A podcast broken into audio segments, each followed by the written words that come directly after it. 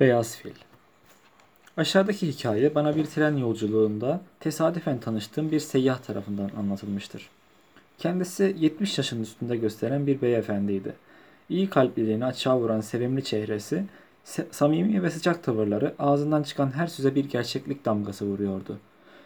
Dedi ki, Siyam'da krala mahsus beyaz file memleket halkı tarafından ne kadar değer verildiğini biliyorsunuzdur herhalde. Yine biliyorsunuzdur ki bu renkteki bir fil sadece krala tahsis edilir. Yalnızca kral böyle bir hayvana sahip olabilir. Hatta beyaz fil bir dereceye kadar kraldan da üstün sayılırdı.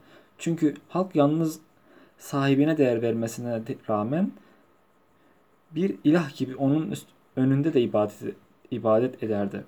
Şimdi durum bundan ibaret. 5 yıl önce İngiltere hükümetiyle Siyam arasında sınır meselesi yüzünden anlaşmazlık ve karışıklık baş göstermişti. Şimdi kısa süre içinde Siyam'ın halksız olduğu anlaşıldı. Bu durumda Siyam hükümeti özür dilemekte gecikmedi. İngiltere elçisine İngiltere elçisi de durumdan pek memnun olduğunu ve geçmişteki olayların unutulacağını bildirdi. Bu durum Siyam kralını epey ferahlattı ve hem şükran nişanesi hem de İngiltere'nin kapılacağı muhtemel bir hoşnutsuzluğu kökünden silmek amacıyla kraliçeye bir hediye göndermeyi uygun, uygun gördü. Doğulu düşüncesine göre hasmını etkilemenin en uygun yolu buydu. Ancak hediye yalnız bir krala yakışacak na, na yalnız yalnızca bir krala yakışacak kadar nadide, paha biçilemeyecek kadar da değerli olmalıydı. Bu durumda en uygun hediye beyaz bir filden başka ne olabilirdi?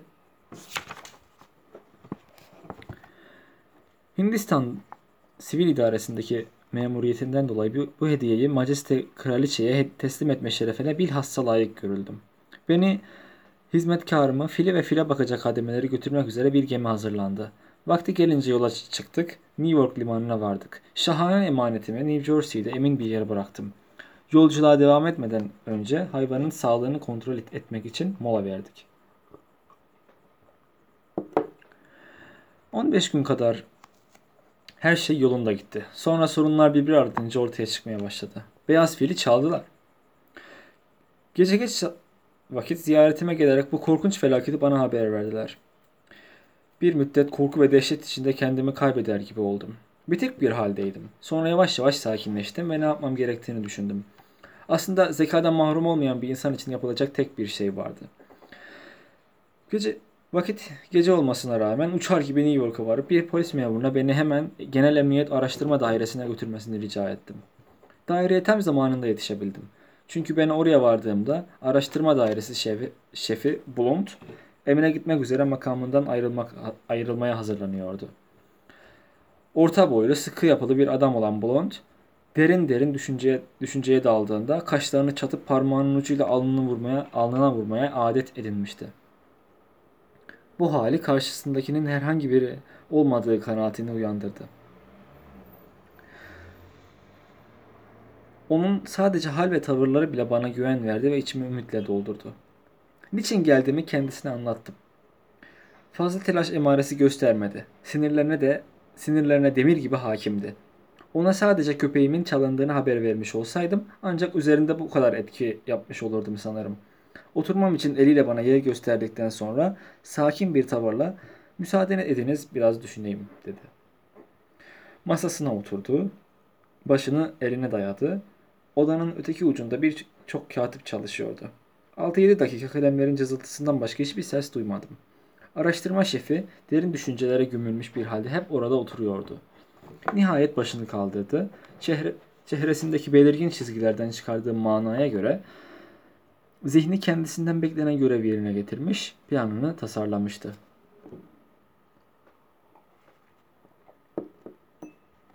Etkili, alçak bir sesle bu alelade bir olay değildir. Attığımız her adımda çok dikkatli olmak zorundayız. İkinci bir adımdan önce birincisine sağlam yere basıldığından emin olmalıyız. Ayrıca bu işi gizli tutmaya da son derece önem vermemiz gerekiyor. Evet, kesin ve mutlak gizlilik. Bu konuda bu konu hakkında hiç, hiç kimseye hatta gazetecilere bile hiçbir şey söylemeyeceksiniz. Gazetecilerle ben ilgilenirim. İşimizi engellemeyecek kadarını ne bilmeleri gerekiyorsa onlara ben söyleyeceğim dedi. Zile bastı. Genç adam genç bir adam geldi. Alarik gazetecilere söyle beklesinler dedi. Genç adam çekilip gitti. Araştırma şefi, de, şefi devam etti. Şimdi sistemli bir şekilde işimize başlayalım. Bizim mesleğimizde dikkatli olmadan ve belirli metot kullanmadan hiçbir şey yapılamaz. Bir kağıt bir kalem aldı. Pirin adı nedir? Hasan bin Ali bin Selim bin Abdullah Muiz Ab Amhamallah Jamset Jejeb Hoy Dublheb Sultan Ebu Dubd Hor. Dur. Güzel. Lakabı Jumbo. Güzel. Doğduğu yer Sima'nın başkenti. Anası babası hayatta mı? Yoktur. Öldüler. Başka yavruları olmuş muydu anasıyla babasının? Olmadı. Tek evlattır. Güzel. Künye için bu kadarı yeterli. Şimdi lütfen fili tarif ediniz ve ne kadar önemsiz olursa olsun hiçbir noktaya atlamayınız. Yani sizin açınızdan önemsiz demek istiyorum. Benim mesleğimdeki adamlar için önemsiz hiçbir nokta yoktur. Ben tarif ettim, o yazdı. Sözümü bitirince yazdığımı okuyacağım. Sözünü sözümü bitirince yazdığımı okuyacağım. Lütfen dinleyin. Hatalar yapmışsam düzeltin dedi. Ve şu satırları okudu. Boyu 6 metre 27 santim. Başından kuyruğuna kadar, kadar uzunluğu 8,5 metre. Göğüs uzunluğu 5 metre 28 santim. Kuyruk uzunluğu 2 metre. Göğüs ve kuyruk dahil uzunluklarının toplamı 16 metre. Diş uzunluğu 3 metre. Kulaklar dişlere eşit. Ayaklar bir fıçının yerde bıraktığı iz iriliğinde.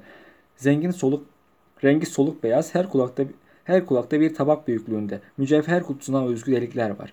Seyircilerin üzerine fıskiye gibi suçu sıç, su sıçratmaktan ve hortumuyla sadece tanıdığı insanlar, insanlar değil, yabancıları da hırpalamaktan son derece keyif alır. Arka ayağı, arka sağ bacağı hafifçe topallar ve sol koltuğunun altında eski bir çıbandan kalma yara izi vardır. Fil çalındığı zaman sırtın, sırtında 6 kişilik oturacak yeri bulunan bir köşk ve seccade büyüklüğünde sırmalı kumaştan bir eğer örtüsü bulunuyordu. Bu açıklamada hiçbir hata yoktu. Araştırma şefi zile bastı. Not kağıdını alelike uzatarak derhal bundan 50 bin kopya bastırt. Ülkedeki bütün araştırma teşkilatı şubelerine ve kayıp üzerine para ödülü koy, e, koyan kuruluşlara birer adet gönder, dedi. Alalik çekilip gitti. Ne kadar tedbirli davranırsak o kadar iyi. Şimdi kaybolan bir film fotoğrafına ihtiyacım var. Şimdi kaybolan bir film, kaybolan film bir fotoğrafına ihtiyacım var. Ona bir fotoğrafını verdim. Eleştirel bir tavırla fotoğrafı gözden geçirdikten sonra madem ki elde daha iyisi yok bununla yetinmek zorundayız dedi. Fakat fotoğrafta hortumunu kıvırıp ağzına götürmüş. Çok yazık. Bu bizim yanılmamıza yol açabilir. Şüphesiz normalde hortumunu bu şekilde tutmuyordu. Zile bastı. Alelik, sabah olur olmaz ilk işim fotoğraftan 50 bin kopya çıkartmak olsun. Söylediğim yerlere, eşkal tarifine ait belge ile birlikte birer de fotoğraf gönder.'' Alarik aldığı emri yerine getirmek üzere çekildi. Şef şüphe yok ki bir ödül de vaat etmek gerekir. Şimdi gelelim bu ödülün miktarına. Ne kadar para tavsiye edersiniz? Başlangıç için 25 bin dolar diyelim. Bu karışık bu karışık ve zor iştir. Kaçmak için bin, binlerce yol ve gizli, gizlenme imkanı var. Bu hırsızların her tarafta arkadaşları ve ortakları olduğuna eminim. Aman tanrım kim olduklarını biliyor musunuz yoksa? Düşüncelerini ve duygularını gizlemeye alışmış ihtiyatlı muhatabım ne üstünde ve ne yüzünde ne de sessizce verdiği cevapta beni aydınlatabilecek hiçbir açıklamaya rastlayamadım. Bunun önemi yok dedi. Bilebilirim veya bilemeyebilirim. Biz aradığımız adamın kim olabileceğini genellikle iş görme biçiminden ve peşinden koştuğumuz avın büyüklüğünden sezeriz. Bu olayda bir yan kesici veya bir çarşı hırsızıyla karşılaşmıyoruz. Her şeyden önce bunu kafanıza yerleştirmeniz lazım. Çalınan malınız bir acemi tarafından yürütülmemiştir. Fakat söylediğim gibi hırsızların yapacağı seyahatin uzunluğunu ve yol boyunca ne büyük ne büyük bir dikkatle izlerini örtmeye çalışacaklarını göz önünde bulundurursak vaat edeceğimiz 125 doların çok küçük bir miktarı olduğunda şüphe yok. Bununla beraber bir başlangıç olarak bu miktarı yeterli görüyorum. Bu şekilde birkaç bir başlangıç olarak bir bu miktar üzerinde anlaştık. Ondan sonra bir ipucu vermeye elverişli imkanlardan hiçbirini gözden kaçırmayan bu adam dedektiflik tarihinde öyle olaylar kaydedilmiştir ki canilerin yakalanmasına sırf çalınan malların iştahlarının derecesi ve yediklerinin özellikleri yardım etmiştir, dedi. Şimdi söyleyin bakalım, bu fil ne kadar yer? Eh, söyleyelim. Yemek konusunda seçici değildir Ne olursa olsun yer. Bir adamı yiyebileceği gibi İncil'i de yiyebilir. Çok iyi, güzel. Fakat çok genel bir cümle bu. Geniş bir açıklama lazım bana. Mesleğimize değer arz eden tek şey ayrıntıdır. Gelelim yiyebileceği adamlara. Bir yemekte, daha doğrusu günde kaç adam yiyebilir? Adamlar taze olmak şartıyla. Taze olup olmadıklarını aldırış etmez. Bir yemekte ortalama 5 adam yiyebilir. Güzel. 5 adam. Not ettik bunu. Hangi milletten adamları tercih eder? Milliyetleriyle ilgilenmez. Tanıdıklarını tercih eder ama yabancılar da yadırgamaz. Güzel. Şimdi gelelim İncil'e. Bir yemekte kaç İncil yiyebilir? Bir basımda ne kadar İncil varsa hepsini yiyebilir. Bu ifadeniz pek açık değil. Harfleri normal büyüklükte olan 16 sayfalık formları mı kastediyorsunuz yoksa resimli olanlar mı? Resimlerle ilgilenmez. Benim düşünceme göre yazılarla resimler onun için aynıdır. Yo, demek istediğimi anlı- kavrayamadınız. ben İncil'in kalınlığını hesaplamak istemiştim. Formlara 16 sayfalık normal İncil'ler ortalama 1 kilo ağırlığındadır. Halbuki forma, formaları 8 sayfalık ve resimli olan büyük, büyüklüklerinin ağırlığı 4,5 ile 5,5 arasında değişir. Bir yemekte kaç adet yaldızlı incil yiyebilir? Bu fili tanısaydınız böyle bir soru sormazdınız. Ne verirseniz yutar. Güzel. Hesabı dolar ve sent olarak e, yani maddi değeri üzerinden yürütelim öyleyse. Hangi yoldan olursa olsun bir sonuca varacağız.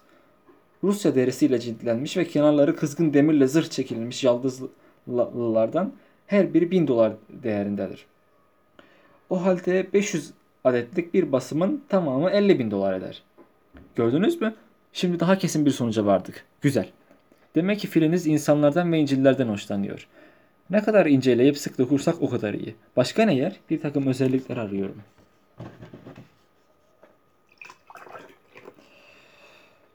Bakarsanız İncil'den vazgeçer tuğla yer.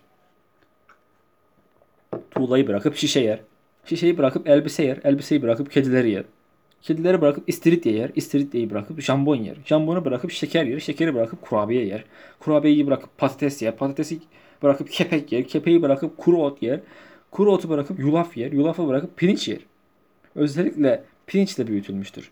Avrupa tereyağında, tereyağından başka yi- yiyemeyeceği hiçbir şey yoktur. Tutabilse onu da yiyebileceği şüphesizdir. Çok iyi. Bir yemekte yiyebileceği maddelerin toplamı aşağı yukarı çeyrek tonla yarım ton arasındadır. Ve ne içer? Akıcı ne varsa. Süt, viski, melas, kunduz yağı, terebetin yağı, asik fenik. Daha fazla ayrıntıya girmeye gerek yok sanıyorum. Aklınıza akıcı madde adına ne gelirse not edebilirsiniz. Avrupa kahvesi hariç. Güzel. Miktarı? 5 tenekeden 15 tenekeye kadar. Çünkü susama durumu değişir. Öteki iştahlarına benzemez. Demek ki bu ölçülü bir özellik değil. İzini takip edebilmemiz için açıklamanızın bize sağlam ipuçları verebilmesi lazım. Zile bastı. Alerik, ekip başı Bruns'u çağır bana. Bruns geldi. Şef Blunt sorunu ayrıntılarıyla onu açtı. Sonra planlarını net bir şekilde kafasında hazırlamış ve emretmeye alışık bir adamın açık, kesin tavrıyla ekip başı Burns.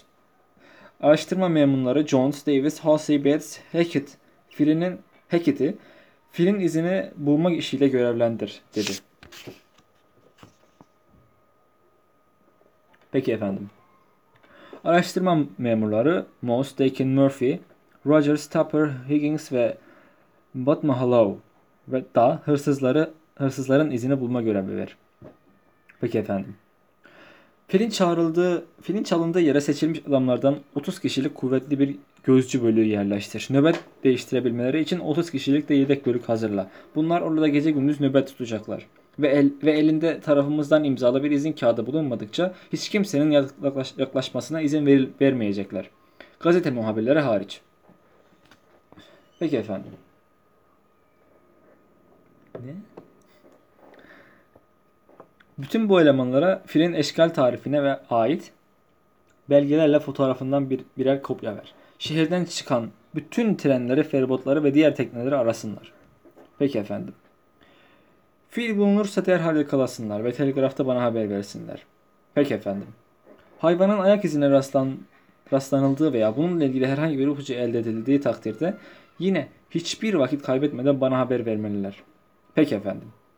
Özellikle rıhtımın ön tarafını büyük bir dikkatle göz hapsine almalarını liman karakoluna ilet. Peki efendim. Her türlü haberleşmeyi kontrol etmek amacıyla telgrafhanelere uzmanlar gönder. Bütün, şifre, bütün şifreli telgrafların anlamı bu kontrol memurlarına açıklanacaktır. Peki efendim. Bütün bu şeylerin büyük bir gizlilikle ve söylediğime dikkat et. Kimsenin en ufak bir şey sezmeyeceği en küçük gizlilikle başarılması gerekir. Peki efendim. Ekip başı Burns odadan çıktı. Şef Bond bir süre düşünceli ve suskun kaldı. Gözlerindeki ateş soğudu ve soğudu. Sonra bana dönerek sessiz bir, sakin bir sesle kendimi övmekten hoşlanmam. Böyle bir adetim yoktur. Ama fili bulacağız, dedi. Hararetle elini sıkarak teşekkür ettim. Teşekkürümün yerinde olduğunu da görüyordum. Bu adamla görüşmem uzadıkça kendisini sevmiş, takdir etmiş ve mesleğinin gizemli harika, harikuladelerine hayran olmuştum doğrusu. Nihayet gece vakti daireden çıktık. Oradan geldiğim ana ilk kıyasla yüreğimdeki geniş bir ferahlıkla otelime döndüm.